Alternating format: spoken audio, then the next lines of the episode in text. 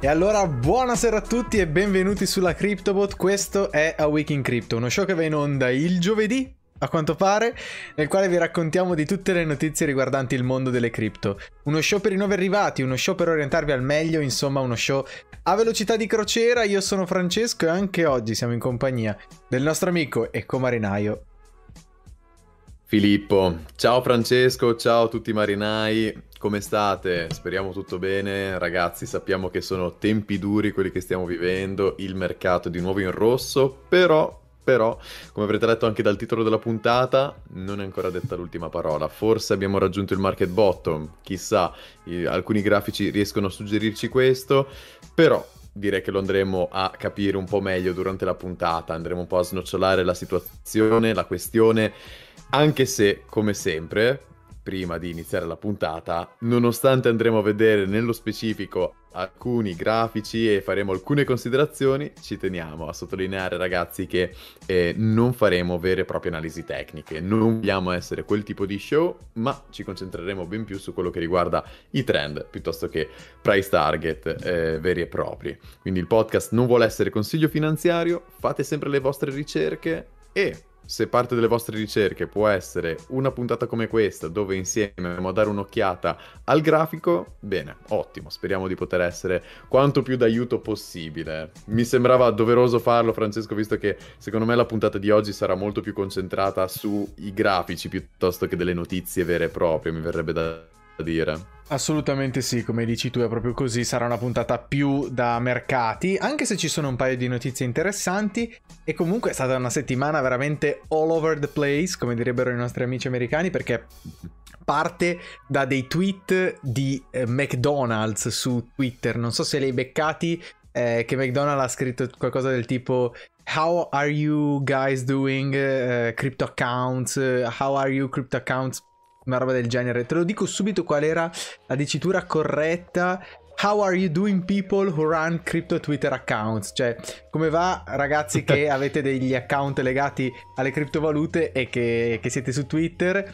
Chiaramente in risposta a quello che stava succedendo ai mercati, no? A quel eh, 33 mila dollari di Bitcoin ehm, a quel trilione e 4, trilione e 3 e mezzo circa eh, di market cap di tutta oh. la criptosfera, quindi sicuramente numeri che sicuramente sono importanti, ma che hanno almeno generato con questo tweet una catena molto simpatica di reazioni. Da Charles Hoskinson che, eh, che ha risposto e in, in, risposta addirittura McDonald ha followato Charles, Hos- Charles Hoskinson, quindi eh, qualcosa di bizzarro succede in quel di, del crypto Twitter, ma anche un Elon Musk che risponde qualcosa del tipo eh, mi mangio un Happy Meal in tv se McDonald's dovesse cominciare ad accettare Dogecoin.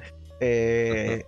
Insomma, una settimana Ma ti dirò, Francesco, Decisamente, io mi ero perso in realtà questo botte risposta su Twitter da parte di McDonald's, eccetera, ma eh, c'è da dire anche con chi ci sta ascoltando che McDonald's è sempre al centro dell'attenzione quando il mercato è in rosso. C'è un meme ricorrente che nel momento in cui qualcuno che ha investito in Bitcoin, in criptovalute, eh, vive un momento di rosso del mercato, allora inizia a dire che se ne va a lavorare al McDonald's. esatto. In molti infatti ehm, cambiano anche la propria immagine del profilo. Non per ultimo anche il presidente di El Salvador stesso, Nayib Bukele, che ormai citiamo ogni 3x2, anche lui ha cambiato la sua immagine del profilo, ve- mettendosi un vestito come se fosse un lavoratore di McDonald's. Quindi oh, il tweet di McDonald's doveva arrivare prima o poi, ci fa piacere che abbia capito la sua importanza nello spazio cripto.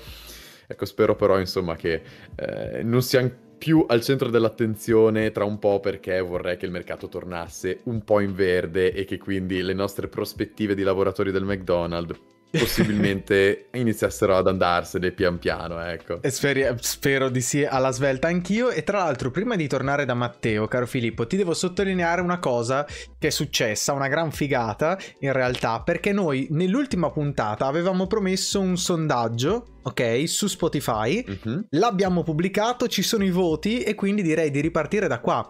Direi di ripartire da, da, questa cosa qui perché magari lo faremo anche per questa puntata. Mi raccomando su Spotify, mi raccomando su Spotify e basta. Purtroppo vorrei fosse ovunque, ma in realtà solo Spotify permette di fare questa cosa.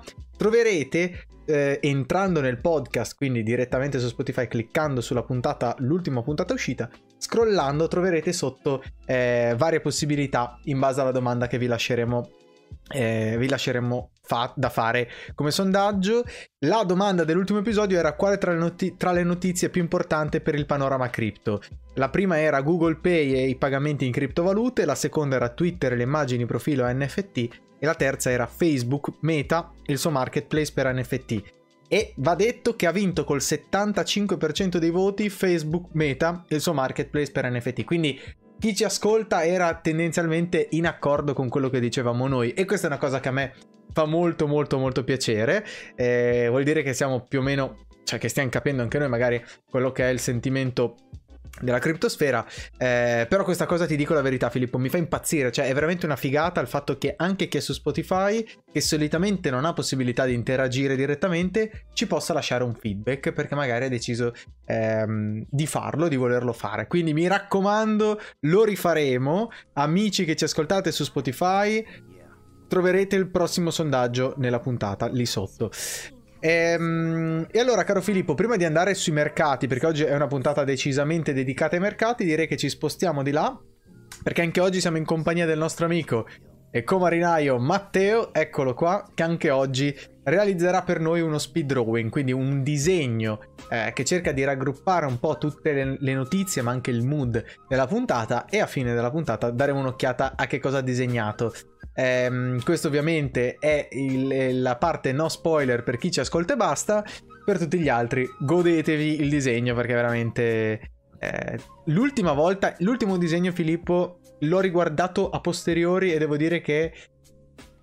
Secondo me ci siamo. Io, la verità, Filippo, è che non vedo l'ora di fare la classifica maledetta a fine della stagione. Non possiamo fare delle stagioni di un mese, non lo so. Ci vorrebbero più disegni di Matteo. Inizieremo a sfidarlo a fare due disegni, tre disegni a puntata, ma che siano disegni come quelli che sa fare. Perché eh, a me piace avere una sorta di to- torneo, contest di, dei disegni di Matteo, vedere anche un po' l'evoluzione che c'è stata. In un mese, per la cadenza che abbiamo, mi sa che faremo un po' fatica. Però mai dire mai, magari inizieremo a, a, caricare di lavoro Matteo ancora di più nella prossima stagione, stiamo a vedere, può essere sempre tutto un po' mh, mutato per quanto riguarda il nostro podcast, quindi Evoluto. non ci piace restare troppo fermi. Esatto, esatto, esatto, esatto. E allora, caro Filippo, direi che ci lanciamo istantaneamente nei mercati. Oggi è una puntata per i mercati in qualche modo, anche ripeto, se ci sono delle notizie, ma è fondamentale che andiamo a parlare di che cosa sia successo, di qual è la posizione attuale, siamo alla fine di un ribasso, eh, quali sono i segnali che ci dicono che non sia la fine, quali invece ci dicono che invece è un rimbalzo avvenuto. Capiamolo al volo e allora caro Filippo direi che ci spostiamo di là. Eccoci qua e direi che parto direttamente io facendo un po' un'analisi del market cap, siamo ad un trilione 6 circa. Ripeto, nella fase di dip siamo scesi mi sa addirittura ad un trilione 3 e 350 miliardi. Non vorrei dire una stupidata, mm-hmm. ma credo fossimo attorno a quei numeri. Sicuramente numeri molto distanti da quei quasi 3 trilioni che abbiamo toccato qualche mese fa, no? E a volte c'è chi dice che per quanto si salga in fretta si scenderà anche in fretta. Io non credo che tutti fossero pronti ad un market cap del genere, non credo che tutti fossero pronti ad un Bitcoin a 33.000 ehm, di fatto vicinissimo al precedente all time low locale, diciamo negli ultimi sei mesi, perché comunque rispetto a maggio, eh, comunque parliamo di un all time low, cioè un, sì, un all time low locale attorno ai 30.000 dollari, che poi è sceso fino a 27.000 e da lì è rimbalzato, anche in vista del, del Bitcoin Day. Insomma, quello che cerco di, di capire io è mh, mm, quanto effettivamente siamo alla fine di questa discesa lo scenario non è dei migliori in questo istante preciso. Spero che la narrativa cambi, perché malgrado ci siano i big a livello di tech che, che spingono, io ho insomma. Mh, mm, ho paura che non sia finita questa discesa, però, ripeto, i numeri ci dicono altro, eh, i numeri sono sempre prevedibili until they don't, eh, quindi insomma ovviamente non sono analisi di nessun tipo, non, non è consiglio di natura finanziaria, qualsiasi cosa diremo. La cosa su cui però voglio farci, ehm, come dire, un pat pat sulle nostre spalle era che avevamo detto che eh, ci fosse spazio per i 35.000 dollari. L'avevamo detto e questo secondo me è importante perché c'erano segnali che ci dimostravano che il macro trend continuasse ad andare verso il basso e insomma è, è, è giusto anche eh, farci i complimenti da soli quando queste cose le, le vediamo anche noi eh, però insomma vediamo adesso un po' qual è lo scenario chiudo con la dominance a 41,8% in realtà era salita fino a 44 mi sa la dominance di bitcoin nel momento di, di down totale ma è perché ovviamente le le altcoin si svendono molto più velocemente eh, ed Ethereum 17,4%. Quindi di fatto un'uscita peggiore per Ethereum da questi giorni qua di rosso totale. Eh, adesso lo vedremo con eh il sì. prezzo, però sicuramente attenzione a questa forbice che si riapre. Speriamo non sia un segnale per un bear market, però insomma, eh, quando siamo messi così, chiaramente non è la situazione migliore, diciamo la verità.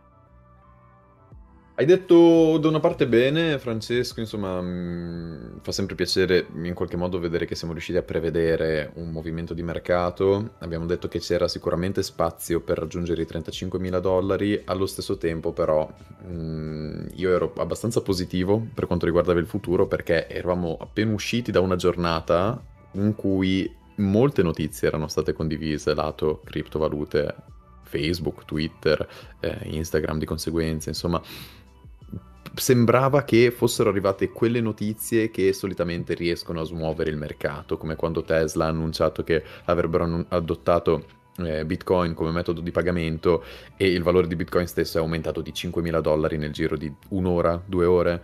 E invece all'effettivo non è stato così. Le notizie che abbiamo condiviso la scorsa puntata non hanno portato questo cambiamento di sentimento che ci potevamo aspettare e quindi forse anche vittima di questo mancato cambiamento di, di mood sul mercato, è arrivato poi un crollo a tutti gli effetti. Ehm, un crollo appunto che ci ha portato nella famigerata fascia dei 35.000 dollari. Ehm, andrei a dare un'occhiata magari un po' più nello specifico per quanto riguarda Bitcoin, che in questo momento appunto conta un valore di 35.000 dollari e 700 con un meno 3.6% nelle ultime 24 ore, ma un meno 16.2% negli ultimi 7 giorni. Veramente una doppia cifra, quasi un 20% in meno negli ultimi 7 giorni, ci fa capire che qualunque movimento ci possa essere stato in una settimana è andato un po', mm, è, è scemato in qualche modo. Infatti, se andiamo a vedere il grafico, partivamo 7 giorni fa da un valore di 42.000 dollari, che era un valore apprezzabile, no? Eh, quando si è sopra i 40.000, ok, le cose non stanno andando bene, però il peggio è passato, tendenzialmente lo si vive così. E poi è iniziata la discesa imperterrita. Se guardiamo appunto il grafico dei 7 giorni, vediamo come siamo arrivati a un bottom, almeno nel breve termine, di 33.500 dollari per poi riprenderci. I, si vede che in molti avevano indicato i 33.000 dollari, 34.000 dollari come buying order per poter ritornare sul mercato. Posso anche capire per il perché, considerate ragazzi che 33.000 dollari è la metà di 66.000 dollari, che è praticamente l'all time high di Bitcoin, quindi c'è un margine interessante mm, se dovessimo ritornare a valori che abbiamo già raggiunto in passato. E adesso vediamo che il mercato, eh, Bitcoin è tornato su un valore di 35-37 mila dollari. Ecco, nell'ultimo giorno vediamo che il trend è comunque in discesa, quindi la domanda è, quel 33.500 dollari è un effettivo market bottom?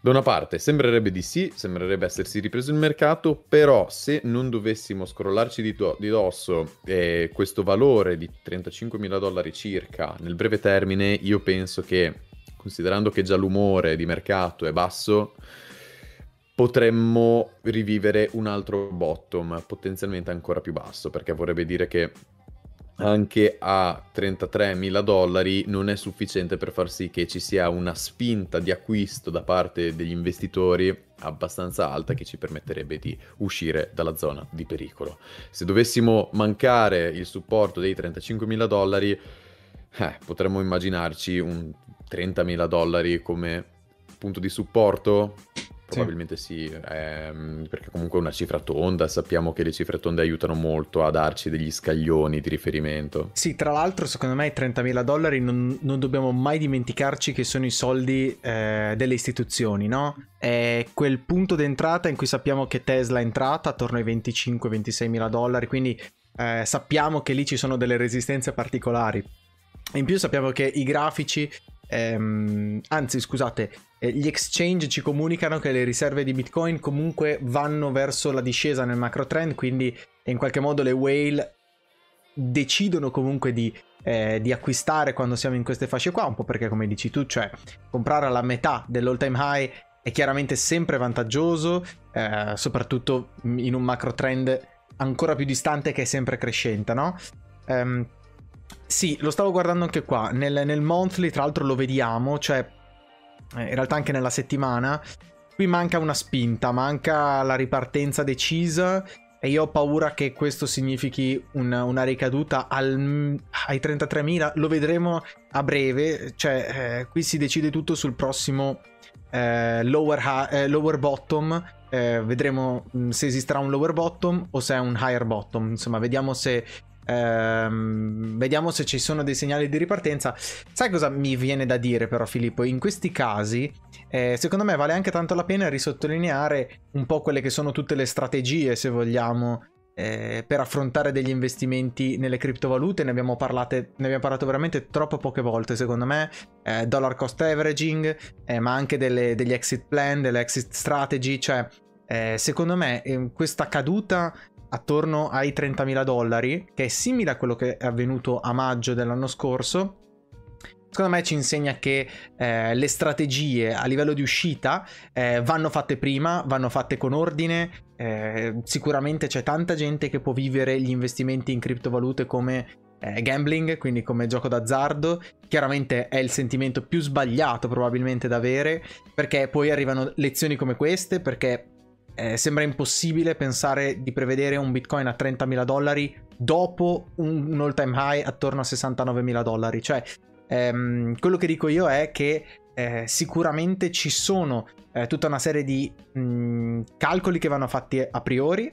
Ripeto, eh, il prepararsi una strategia di uscita eh, che magari sia vendere il 25% raggiunti tot target, vendere il 50% raggiunto tot target, ehm, ma anche il dollar cost averaging, quindi entrare, avere una posizione eh, che si costruisce nel tempo eh, e creare una media di acquisto a livello di valore, cioè per evitare eh, maggiori rischi, quindi magari non fare all-in su un determinato, su un determinato prezzo, magari che sia di Bitcoin o di qualsiasi altra altcoin. Cioè io immagino che anche una whale attorno a 33.000 dollari non abbia fatto totalmente all-in, ok? Sicuramente mi posso mhm. aspettare mm-hmm. che qualcuno abbia comprato, sospetto anche che i vari nomi, i più conosciuti, no? MicroStrategy, ma come anche Naib Bukele. Tra l'altro Bukele è al centro un po' di un tifone, perché sentivo che ci sono delle autorità salvadoregne che chiedono di togliere il Bitcoin da legal tender proprio perché in questo caso purtroppo si è dimostrato la volatilità di un, eh, esatto. di un asset del genere e forse la gente non è pronta a questo, la gente non è istruita per questo.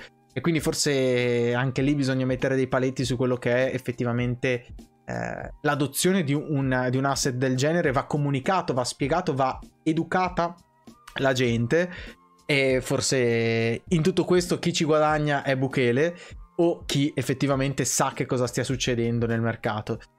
Non lo so, non lo so, sono varie considerazioni che ti ripeto non abbiamo mai fatto all'effettivo qua sul canale, forse è il caso di farlo, forse perché insomma eh, istruirci un po' più tutti può solo che farci del bene secondo me. E capisco che sia tardi dirlo ora, capisco che sia tardi dirlo ora, però è la fase in cui secondo me tante persone, soprattutto le nuove arrivate, hanno bisogno di una lezione in più, hanno bisogno di un consiglio in più. E questi sono i miei, Esattamente. I miei punti. Guarda, concordo in pieno, Francesco, e anche teniamo a mente, ragazzi, che veramente sono i momenti come questi che l'investitore furbo riflette due volte su quando è il momento migliore per investire, no? Eh, siate avidi quando gli altri hanno paura e abbiate paura quando gli altri sono avidi. Ecco, in questo momento in cui la paura è ben presente sui mercati, ecco, valutate voi se essere avidi, se iniziare eh, a informarvi di conseguenza su quelle che potrebbero essere le strategie migliori per investire, per entrare in uno spazio del genere. Certo. Comunque, detto ciò, Francesco, ecco, proseguirei magari con la lettura di un paio di altre monete. Intanto troviamo Ethereum. Ethereum che sta performando molto peggio rispetto a Bitcoin. Troviamo la moneta a 2330 dollari, meno 7.4% nelle ultime 24 ore, meno 26% negli ultimi 7 giorni. Ecco, meno 26% Ethereum e meno 16% Bitcoin è qui che vediamo la differenza di performance delle due eh, monete e questo, questa differenza in marginalità la rivediamo poi nella dominance. Infatti ehm, il Bitcoin è rimasto in realtà relativamente stabile. Comunque mh, l'ultima puntata, se non ricordo male, eravamo a 40% circa e adesso lo troviamo a 41.8, quindi ha guadagnato qualcosina, ma Ethereum è passato da un 19 pieno, era un 19 qualcosa per cento, a un 17,3%. Quindi ha perso Tanto, molta strada, sì. ha perso la fetta della torta che si è mangiato poi di fatto Bitcoin, come sappiamo bene. E un'altra moneta su cui vorrei aprire il punto è Tether USDT. Non c'è molto da dire su Tether se non il fatto che è alla terza posizione. Sappiamo bene ragazzi che quando una stablecoin è nella top 10, è nella top 3 in questo caso, è un segnale di paura nei mercati perché tutti hanno timore su dove andare a mettere i propri soldi e quindi preferiscono eh, farli transitare come stablecoin. In questo momento troviamo Tether con un valore di setta- un market cap di 78 miliardi.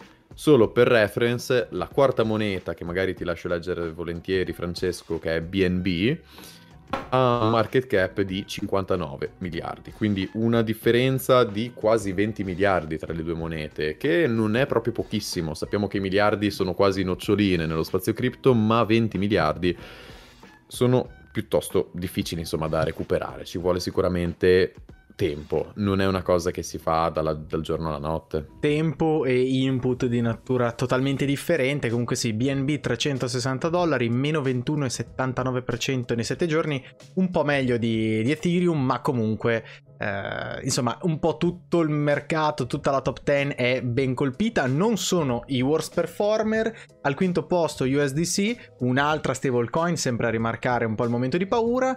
Cardano ADA un dollaro, diciamo un dollaro, praticamente un dollaro e 0,1. Eh, pensavo che non l'avremmo mai più rivista Cardano ad un dollaro, eppure eccoci qua. Ma attenzione che fa meno 25 e 30% nei 7 giorni, quindi vicino alle performance di Ethereum, anche se un filo meglio, XRP 59 centesimi, meno 21% nei 7 giorni, Solana 86 dollari. Ecco, io questo eh, vorrei sottolineare, un Solana ad 86 dollari non lo immaginavo. Non potevo proprio in, nessun manie- in nessuna maniera provare ad immaginarlo. Ehm, 86 dollari, questo vuol dire meno 37% nei 7 giorni. Sono tanti 37%, soprattutto su una moneta, eh, su un token, scusate, che comunque ha avuto delle performance incredibili in questa ultimissima fascia ehm, di market cycle. Terra Luna, anche qua meno 35% nei 7 giorni, quindi 54 dollari. E comunque siamo in una fase, eh, non è il peggio. Adesso Solana non so quanto abbia, to- quanto abbia toccato, forse 80 dollari addirittura. Insomma, comunque numeri folli. E poi Dogecoin chiude la top 10, addirittura Polkadot è fuori dalla top 10. Attenzione, quindi Terra Luna secondo me potrebbe aver recuperato quel terreno prezioso per la prossima fase, ehm, insomma, rialzista del mercato un Dogecoin a 13 centesimi che comunque ha fatto meno 16% nei 7 giorni. Forse meno colpita, forse perché Musk stesso ha twittato a proposito di Dogecoin. Eh, però insomma, um, uno scenario abbastanza catastrofico. Ti ripeto, a me quello che stupisce più di tutti è Solana a 86 dollari. Cioè, io credo che tanta gente sognasse un Solana a 86 dollari da tempo la sognasse per poter entrare finalmente. E sto dando un'occhiata se ci sono dei momenti più bassi per Solana. Guarda, Solana ha toccato gli 82 dollari. Ok, insomma siamo molto vicini a quegli stessi numeri. Eh, eh, non lo so, tu te lo saresti mai aspettato proprio Solana? Cioè, io, guarda, avevo meno certezze su XRP per dire che su Solana. Eppure XRP ha quello zoccolo duro, zoccolo duro di gente che ha investito probabilmente prima di questo bull market e quindi chiaramente non molla perché è long term e quindi di certo non molla la presa in questo istante, non lo so. Però Solana mi stupisce perché comunque il market, cioè scusa, la parte dedicata agli NFT, il mercato degli NFT non accenna a rallentare in questa fase. Comunque, cioè, ehm, lo vedevamo anche dai trend eh, la parola NFT è più cercata in questa fase delle criptovalute e quindi io mi chiedo come faccia un progetto come Solana, che è legato, se vogliamo, soprattutto al suo marketplace di NFT, a perdere così tanto terreno. Non lo so, Filippo. Ti, questa è una di quelle cose che mi dispiace, per cui mi dispiace non avere una risposta, ma per me resta un dubbio aperto, ti dico la verità. Guarda, Francesco, anch'io non mi aspettavo che Solana sarebbe arrivata a 86 dollari, era sicuramente destinata per altre mete e, mm, e veramente se avessi dovuto scegliere altre monete nella top 10 che non promettevano tanto quanto Solana, la lista c'era. Hai detto bene però, XRP non si è mossa perché lo zoccolo duro rimane.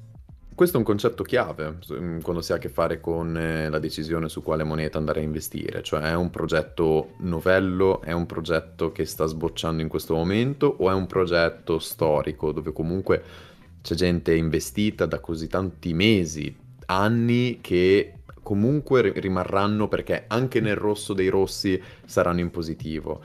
Questo è il caso di XRP, ma penso che questo sia anche il caso di Dogecoin, perché comunque è vero, troviamo la moneta in top 10 con un 0,13 centesimi e sappiamo che l'all time high era sui 60 centesimi. Però, prima di arrivare a 13 centesimi, Dogecoin, cioè, per quanti mesi valeva meno di 10 centesimi, meno di un centesimo in realtà. Quindi immaginiamoci che zoccolo duro ci potrebbe essere su una moneta dove certo. il valore era decimale rispetto al dollaro.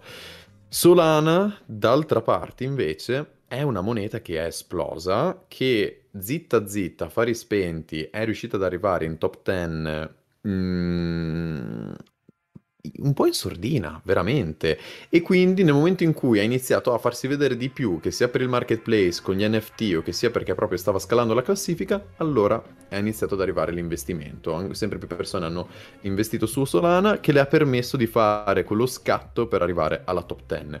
E io penso che questo sia il problema di Solana, che comunque lo zoccolo duro che si è creato su altre monete non si è creato così tanto su questo progetto specifico, perché comunque è un progetto che è entrato nell'immaginario collettivo più tardi, quando ormai comunque mh, mm, aveva già un valore piuttosto interessante, piuttosto importante, dico a livello proprio di moneta in sé. Sì. Francamente vedo la situazione un po' così, eh, sarebbe bello andare un po' a sviscerare il che cosa potrebbe aver causato un, uno scioglimento del valore di Solana come quello che abbiamo visto.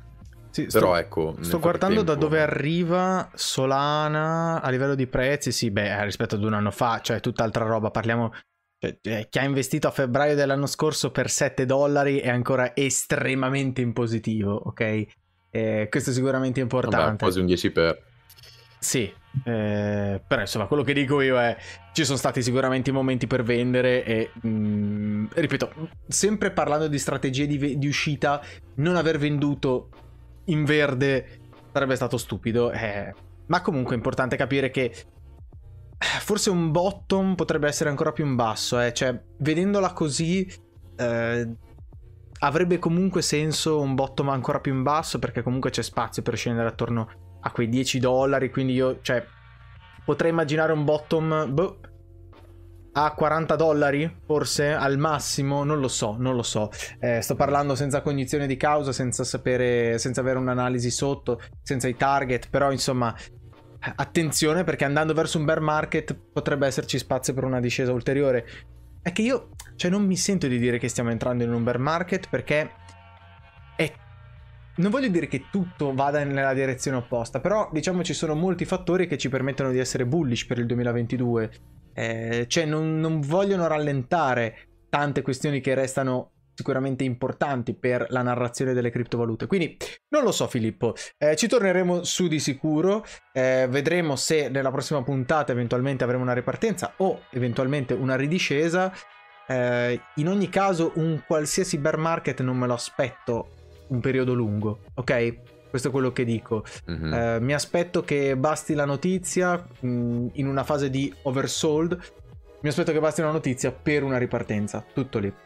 E allora, caro Filippo, direi che in realtà per i mercati abbiamo detto tutto. O vuoi che aggiungiamo qualcosa? Vuoi che parliamo di Avalanche, Avax, anzi, o Shiba Inu? Shiba Inu addirittura 2072 Satoshi, quindi distantissimo. Ma mi sa che guarda, il trend sia quello, Francesco, quindi ci sarebbe ben poco da aggiungere e direi che la parentesi mercati è stata ben in... interessante, ben spessa, quindi a questo punto dare un'occhiata magari al disegno di Matteo e poi passerei alla fase delle notizie. Direi di sì, tra l'altro io prima, mentre parlavamo, un po' l'ho fatto vedere Matteo, eh? ho fatto vedere un po' quello che stava facendo e un po' per perché mi ipnotizzava un po', ma eh, vedo tra l'altro questa simmetria, eh, insomma, cioè, vedo anche Forse... No, non lo dico. Uh, vedo delle cose sopra la testa di questo individuo, insomma... Mm, Secondo me è uno scenario un po', un po particolare, sicuramente. Ehm, però, caro Filippo, direi che andiamo a passi spediti verso le notizie. Ce ne sono tre eh, abbastanza interessanti, cioè perlomeno secondo noi sono eh, interessanti, quindi quando, ci, quando, vuoi, quando ci sei, parliamo volentieri della prima notizia. Eh, Vai, allora si, prendo... si parla ancora di meta in qualche modo. Esatto, esatto. Prendo io il microfono, Francesco. Che così andiamo anche incontro verso gli interessi della, della nostra fan base che ha lasciato il loro voto sulle, mm, sul sondaggio che avevamo caricato su Spotify. Eh, si ritorna a parlare di Meta, si ritorna a parlare di Zuckerberg perché DM è in vendita al miglior offerente. Eh, Diem in sé è sull'orlo del fallimento e quindi appunto si sta parlando di quasi un'asta di tutto il progetto lato Diem. Per chi non si ricordasse ragazzi, Diem era il progetto di stablecoin per il gruppo Meta, possiamo dire a questo punto, nonché di Facebook. Era la Libra 2.0 quasi. E mm, appunto, secondo fonti interne, pare che Meta si stia cercando di vendere i suoi asset. Questo ehm, mi ha stupito, devo dire, mi ha stupito, ma d'altra parte non molto.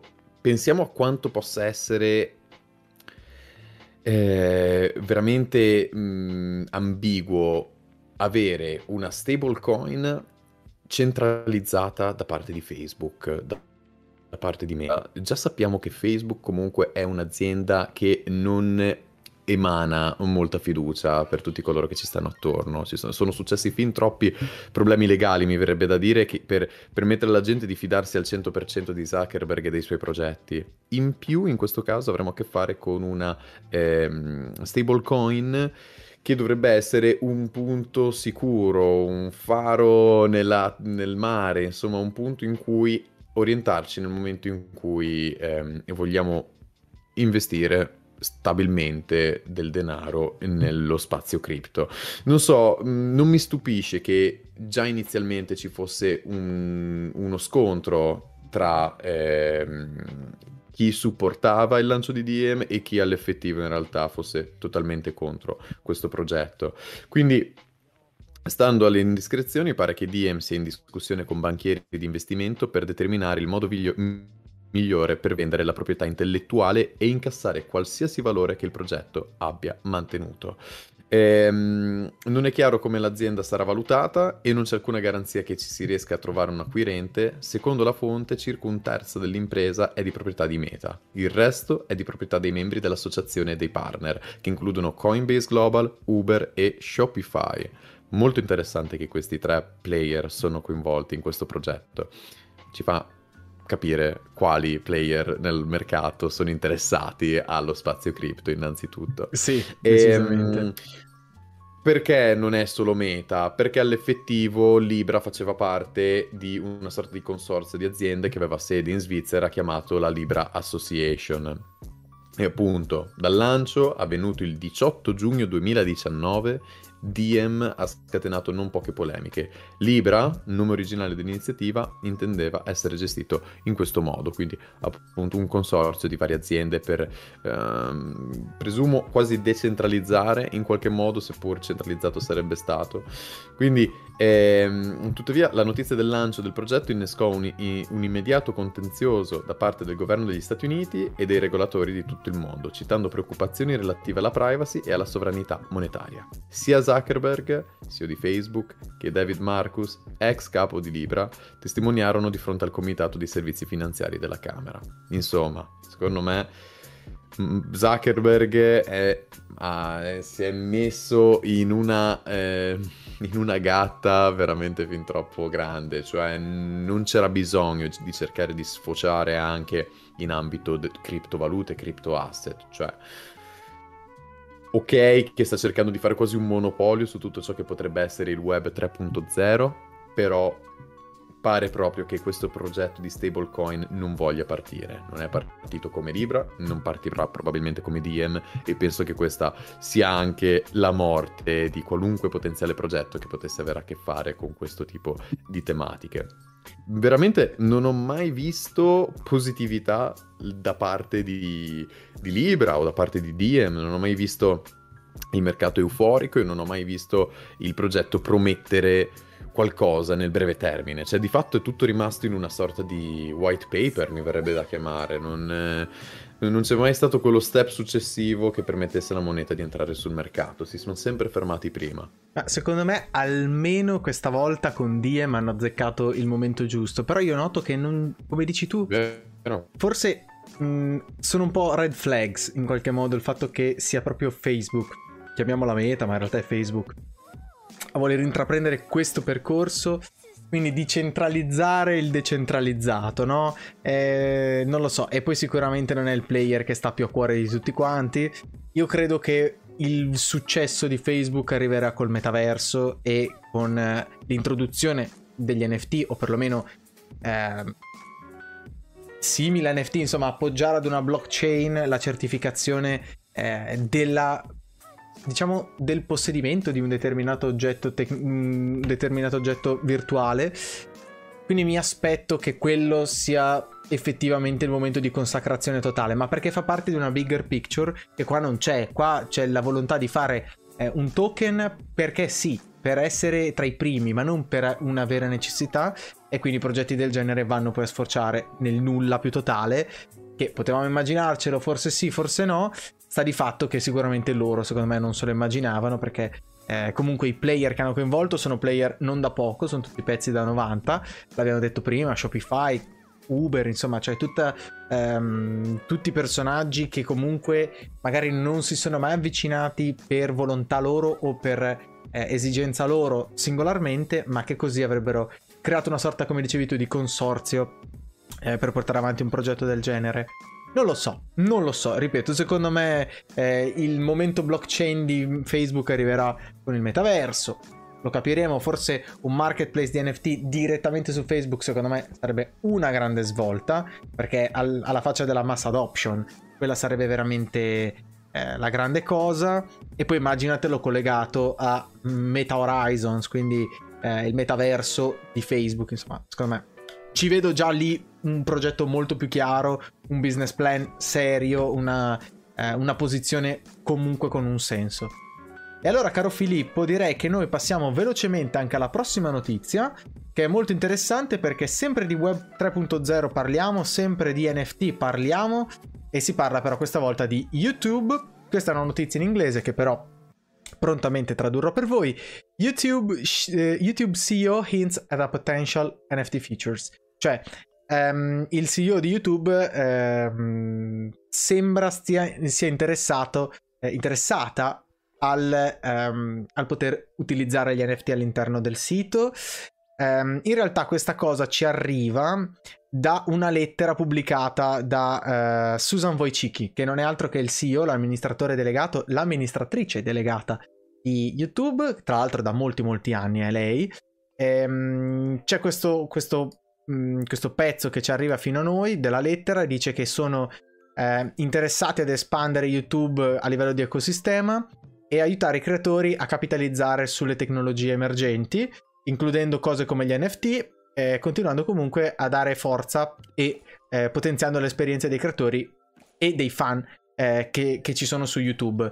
Adesso io non, qui non si parla ovviamente di implementazione, però sapere che eh, YouTube abbia una posizione in tal senso o abbiamo perso al momento, mi sa, sa che abbiamo perso Matteo, non vorrei dire stupidate. Sì, mi sa che abbiamo perso Matteo, ti do questo twist. Allora, non è mai successo.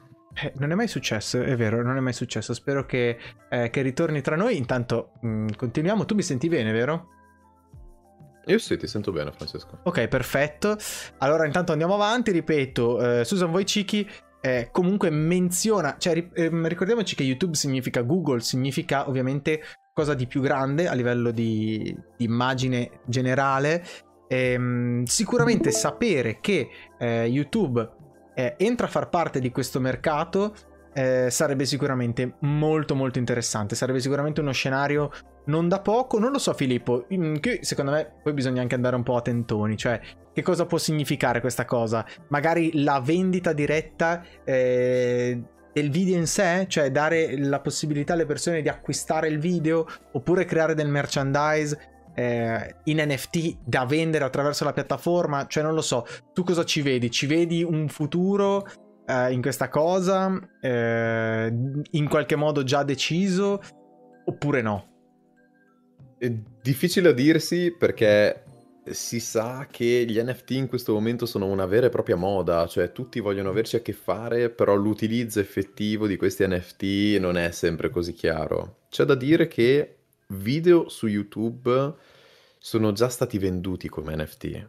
Eh, penso, non ricordo se il primo video su YouTube o comunque uno dei video più cliccati proprio che hanno fatto la storia di YouTube de, di metà anni 2000 sì. e uno di quei video è stato proprio venduto come NFT e quindi non mi stupirebbe vedere anche la piattaforma iniziare a procedere in, un, in una stessa maniera è che allo stesso tempo il video non so fino a che punto legalmente Francesco appartenga a YouTube o appartenga a colui che ha creato il canale e caricato il video, in ah, totale onestà. di no... fatto YouTube ti dà secondo me delle royalties su di te, cioè tu comunque detieni un copyright su quello che hai fatto, è fondamentale semplicemente che tu non abbia utilizzato materiale di terzi protetto da copyright, certo. tipo musica e quant'altro.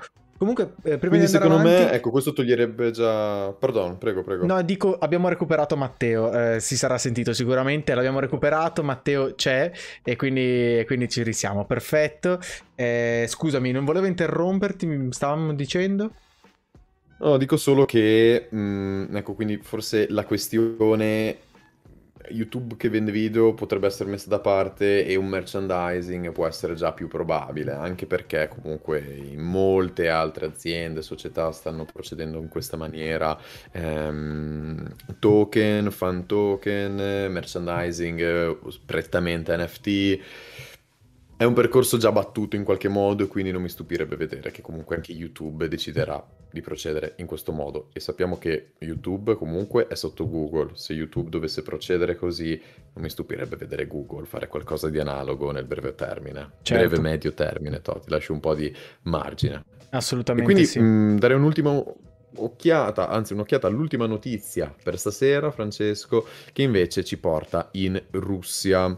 Una notizia negativa che potrebbe aver appunto aiutato a muovere i mercati verso il, eh, il rosso più che il verde, perché il Ministero delle Finanze russo presenta un nuovo framework normativo per le cripto. Eccoci qua, Eccoci qua, le regulations, qualcosa di cui parliamo sempre, un momento inevitabile nella storia delle cripto che potrebbe portare degli svantaggi sicuramente, ma anche dei vantaggi d'altra parte. In particolare in Russia la proposta prevede un nuovo framework per l'uso delle criptovalute e suggerisce che le operazioni dovrebbero essere eseguite all'interno dell'infrastruttura bancaria tradizionale, questo utilizzando meccanismi adeguati per identificare i trader. Quindi, mh, mm, ecco, quello che è interessante è eh, vedere che la proposta avrebbe dunque ricevuto l'opposizione dal Ministero delle Finanze. Nei giorni seguenti all'appello della Banca Centrale, il funzionario del ministero ha dichiarato che il, gover- il, governo dovrebbe regolare le criptovalute piuttosto che bandirle, invitando le autorità a fornire all'industria l'opportunità di svilupparsi così da evitare che il paese rimanga indietro nel settore. Francamente concordo con questa visione, cioè il bandire qualcosa in un'evoluzione tecnologica è un suicidio, è qualcosa che ti spinge indietro rispetto all'evoluzione che tutti gli altri avranno e avrebbero prima o poi. Quindi vedere che ehm, in realtà ehm, il funzionario del Ministero delle Finanze capisce quello che può portare un, un, abbracciare il concetto di criptovaluta è sicuramente qualcosa di positivo. Allo stesso tempo però qualunque cosa che abbia a che fare con la regulations, eh, con le regulations, tende ad essere eh, percepito così così, nel senso che noi tutti in questo momento ci stiamo godendo lo spazio cripto perché è un po' un far west, non ci sono delle, delle vere e proprie regolamentazioni a riguardo. È vero. Nel momento in cui tutto verrà regolato, anche ciò che ha a che fare con il trading, ciò che ha a che fare con la vendita, l'acquisto, ecco, sarà sicuramente meno eh, free for all, sarà sicuramente meno libero per tutti e seguirà delle regole che potrebbero limitare anche i guadagni, eccetera, eccetera. Insomma, tassazioni, chi più ne ha più ne metta. Ma voi la mia, in ehm... realtà secondo me il punto di bandire mm-hmm. è perché non si è in grado di seguire la così rapida espansione di un determinato uh, di una determinata nuova deriva e quindi si tenta al cioè bandendo si tenta di chiudere gli argini eh, ma chiaramente con eh, il fiume che ha già straripato. Non so come metterla giù. Esattamente, eh, si, tende, esattamente. si, tende, a ragionare eh, purtroppo per cercare di arginare un problema anche se il problema ha già fatto diciamo la sua entrata in campo. Non, non voglio parlare di danni voglio parlare di eh, insomma lo sappiamo, insomma, è un, è un settore che è già in tasca a molte persone a livello di interesse, ma anche economico, insomma. Non lo so. Eh... Tant'è, tant'è, Francesco, che il ministero cita anche delle statistiche riguardo in Russia. Eh, Aspetta, ti ho, ti ho perso. Hai cambiato completamente il microfono. Non so cosa sia successo, Filippo. E questa cosa mi fa molto ridere. Eh, non so come sia, come sia, possibile. Senti? Ora ti sento giusto, non so cosa sia successo, ma lo apprezzo che succedano queste cose dal nulla. E ora non ti sento più però, mi sei scomparso. Comunque sì, eh, stavamo parlando del Ministero comunque delle Finanze che eh, dà delle, um, diciamo, delle statistiche eh, tra l'altro, sì, mm, in questa fase era giusto anche rimarcare il fatto che comunque eh, le autorità russe avessero comunque posizioni quasi opposte, dipende da come lo si prende, c'è chi vuole bandire ma c'è chi invece vuole regolare. Eh, secondo me saranno anche tematiche calde a breve eh, per quanto riguarda l'Unione Europea, ma anche gli Stati Uniti, cioè questo 2022 sarà un anno di passaggio. Eh, ci risei Filippo? Sì, io ti sento, tu mi senti? Ti sento, ma non ti sento col microfono, non so per quale ragione. Non saprei, però dai, concluderei la notizia, Francesco, giusto dicendo che, eh, come dicevi tu prima, eh, il fiume ha già straripato. Cioè, il ministero ci cita che eh, i cittadini russi deterrebbero cripto per un valore di circa 2.000 miliardi di rubli ro- russi e quindi veramente se dovessero bandire le criptovalute vorrebbe dire aprire a veramente totalmente al mercato nero. E, ehm, in tutto ciò comunque durante un incontro con i funzionari del governo conclude l'articolo dicendo che il presidente russo Vladimir Putin ha invitato il governo e la banca centrale a raggiungere un consenso sulla questione, evidenziando i diversi vantaggi delle criptovalute. E cito, nel nostro paese possediamo diversi vantaggi competitivi, soprattutto inerenti il cosiddetto mining. Quindi, Putin detto sa ciò, Francesco, veramente... Di cosa sta parlando? Putin sa, eh sì, insomma, secondo me lui capisce il potenziale, vede che la Russia, la Russia è un punto di riferimento nello spazio cripto che non è qualcosa di banale e quindi francamente qualunque cosa potessero, qualunque rumor potesse uscire, io penso che di fatto possiamo stare piuttosto tranquilli sulle prossime decisioni della Russia. Eventualmente regulations potrebbero arrivare, però comunque nulla a che vedere con ban improvvisi o altro, anzi Putin chissà su quali monete ha investito. Bravo, stavo per dirlo. Stavo per dirlo, Putin sa e Putin detiene probabilmente anche, secondo me. eh, al silenzio di tutto, all'oscuro di tutto, mi sa che è proprio così. E allora, caro Filippo, direi che per oggi in realtà per le notizie è tutto. Direi che ci spostiamo al volo sul disegno di Matteo, che vedo che è in conclusione. E tra l'altro mi piace veramente, veramente tanto anche questo. Finalmente lo posso dire. E eccoci qua. Allora, mettiamo lo spotlight su di lui. Eh, c'è del rosso. C'è del rosso nel disegno e... Ah, vorrei dirlo, vorrei parlarne, queste spade, no? Che sembrano un po' queste frecce del ribasso. Mi piace molto, mi piace veramente, veramente tanto. E tra l'altro qui ci vedo anche degli altri messaggi. Insomma, secondo me il disegno di oggi, secondo me è molto, molto esplicativo. Questo è uno di quei disegni che riguardandoci indietro capiremo che puntata fosse, secondo me. Eh, Assolutamente. Quindi, quindi, per me è, è, è, un bel disegno. Un bel disegno. Non mi sogno di dare voti in questo momento, ma direi che insomma eh, possiamo fermarci qui, caro Filippo. Se sei d'accordo, andiamo in chiusura. Oppure se ci siamo dimenticati di qualcosa, eh, dimmi pure, ma non credo, vero? No, direi che abbiamo coperto un po' tutti i punti, quindi comunque una puntata sicuramente molto orientata sui mercati, dato il momento, notizie importanti, ma nulla che potesse eh, sconvolgere lo stato del mercato attuale. Quindi direi che per oggi è tutto per questo episodio di Week in Crypto. Come sempre ragazzi vi ringraziamo per averci ascoltato, ringraziamo Matteo per il suo bellissimo disegno che poi andremo a valutare e vedremo che voto riuscirà a prendersi. Povero e Matteo. Ci tengo anche a ringraziare, ringra- esatto, perché siamo sempre severissimi e ci tengo sempre anche a... Um, ringraziare tutti coloro che hanno, sono rimasti coinvolti con il nostro sondaggio su Spotify. Mi raccomando ragazzi, in ogni puntata in, da questo momento andremo a eh, inserire qualche domanda, qualche spunto. Fateci sapere che cosa ne pensate, fatevi sentire. Oppure, se volete passare sul nostro canale di YouTube, sapete che potete commentare, chiederci qualunque cosa e alla puntata dopo cercheremo di rispondere al meglio a qualunque vostra domanda. Assolutamente sì, allora mi raccomando seguiteci su Spotify soprattutto per i sondaggi, su YouTube per ascoltare e guardare eh, le cose che facciamo anche qua. È in arrivo un episodio speciale tra l'altro, eh, non a brevissimo però insomma occhi aperti, mi raccomando se vi piace quello che facciamo iscrivetevi così da non perdervelo. Um, come sempre potete trovarci sui vari social, Instagram, CryptoBot Italia, Twitter, CryptoBot IT e ovviamente su tutte le piattaforme di podcasting. Quindi direi appuntamento alla prossima puntata ragazzi e ricordatevi, cari marinai, non stiamo andando sulla luna ma stiamo navigando per la terra promessa. Alla prossima, ci vediamo settimana prossima. Ciao a tutti! Buona serata!